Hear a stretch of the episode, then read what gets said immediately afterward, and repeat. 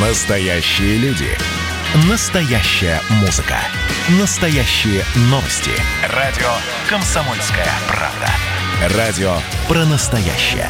97,2 FM. Эм.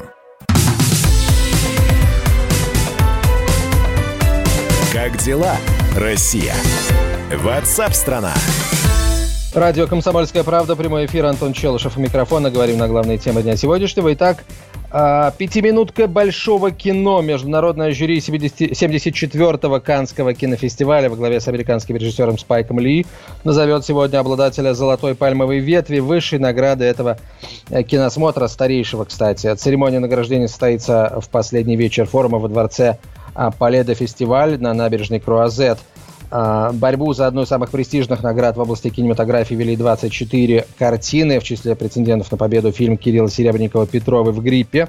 А, ну, а накануне стало известно о том, что впервые в истории Гран-при достался российской картине. Ученица Александра Сакурова получила главную награду в конкурсе авторского кино. Категория «Особый взгляд» — это вторая по значимости программа кинофестиваля после основного конкурса. А победители в этой категории получают поддержку в французском прокате. А, если говорить, собственно, если проводить подробности этой работы, то российский режиссер Кира Коваленко получила эту награду за фильм а, «Разжимая кулаки», который рассказывает историю осетинской девушки. Награду в Канах получал продюсер картины Александр Роднянский. На прямую связь со студией выходит кинообозреватель «Комсомольской правды» Стас Тыркин. Стас, привет. Давай начнем, наверное, с главной номинации – золотой пальмовой ветви. Эм, что говорят букмекеры, что говорят аналитики, какая киноработа является главным претендентом на эту весьма почетную в мире кино награду? Добрый день. Эм, я послушал весь этот спич, там было много неточностей. Э, значит, Уточняй. Во-первых, фестиваль не старейший, а, так сказать, один из старейших. Самый старый фестиваль в мире это Венецианский.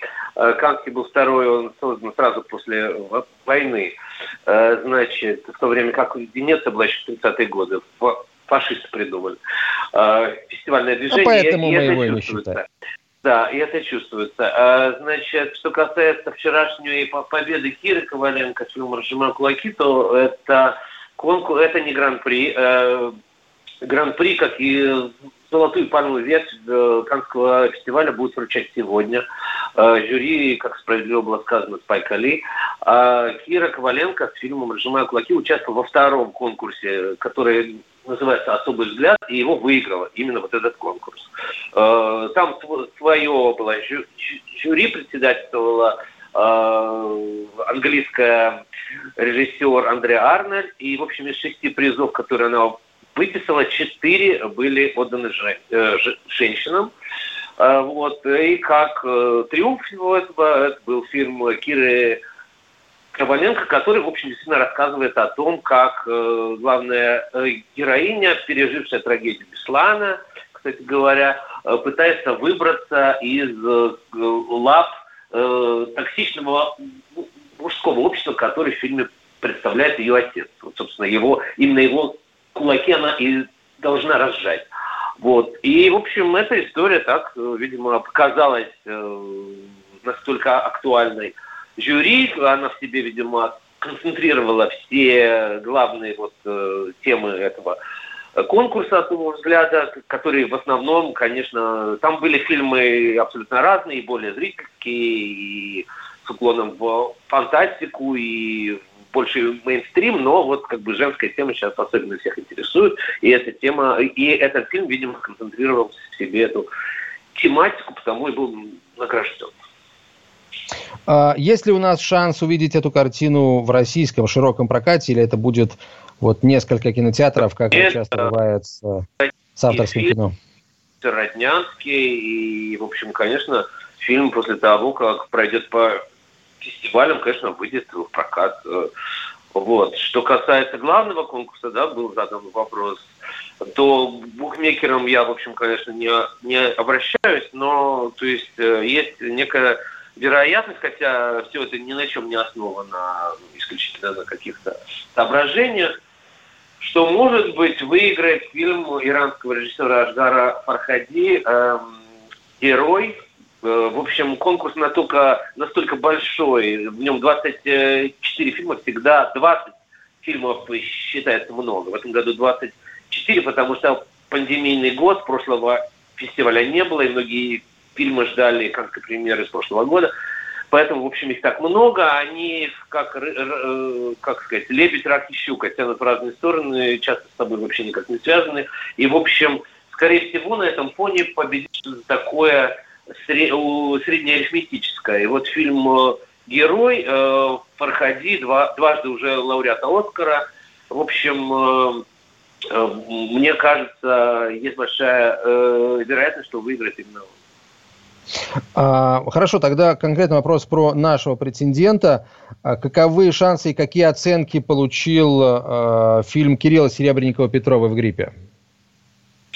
Фильм э, Петрова в гриппе получил э, достаточно высокие оценки, надо сказать. Это фильм, который, конечно, поляризовал э, общественность критическую и зрительскую. Ну, собственно, никто другого себе не представлял, потому что это фильм на очень русском советском даже и русском материале про встречу Нового года, чисто советский праздник. До сих пор оставшийся у нас такого нет и нигде в мире, все эти елки там и прочее, прочее.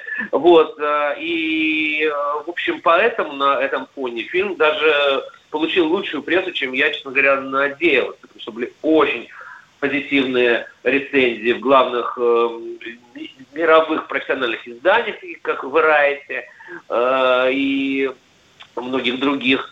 И, в общем, э, мне кажется, у этого фильма есть шанс на социальный приз. Потому что не, не оценить ту энергию, с которой он потому что было очень много фильмов таких достаточно анимических, академических. Э, а здесь режиссерский драйв и энергия э, брызжут. Видно, что у режиссера во всех местах болит, чешется, не знаю, свербит. Это не заметить невозможно. Немного было таких фильмов, где ощущался такой, э, такая свежая энергия и режиссерский драйв. А, Стас, у нас буквально минута. Расскажи, пожалуйста, какие тренды э, новые, может быть, наметил или зафиксировал нынешний Каннский кинофестиваль? Опять же, учитывая то, что в прошлом году э, форума не было, и очень многое в мире изменилось. Вообще пандемия какое-то свое отражение нашла в конкурсной программе? Да, безусловно. И тот же фильм э, Серебренникова, весь фильм происходит на фоне эпидемии гриппа, и все кисают и кашляют, и все от этого вздрагивают в зале, где нужно сидеть в весь фильм в маске, а я и вообще сижу в респираторе, у меня уже, честно говоря, немножко от этого нехорошо делается. Или в фильме, допустим, Поля, Поля э, Верхувина Бенедетта, это происходит на фоне бубонной чумы и э, в средние века, и героиня закрывает город, чтобы не, не вошли люди-носители э, из ближайших Флоренции этого заболевания и так далее, и так далее. Разумеется, это все, так сказать, э, делалось до э, эпидемии, но режиссеры способны учитывать каким-то шестым чувством э, какие-то нюансы, которые всем нам, остальным людям, станут э, ясны только потом. Поэтому, разумеется, эта тема э, прослеживается во многих фильмах. А общей какой-то тенденции, угу. конечно же, нет. Да, слишком много разных. Стас, спасибо большое. Стас Тыркин, кинообозреватель «Комсомольской правды», был на прямой связи э, со студией. Спасибо тебе, Стас, большое. Как дела, Россия? Ватсап-страна! страна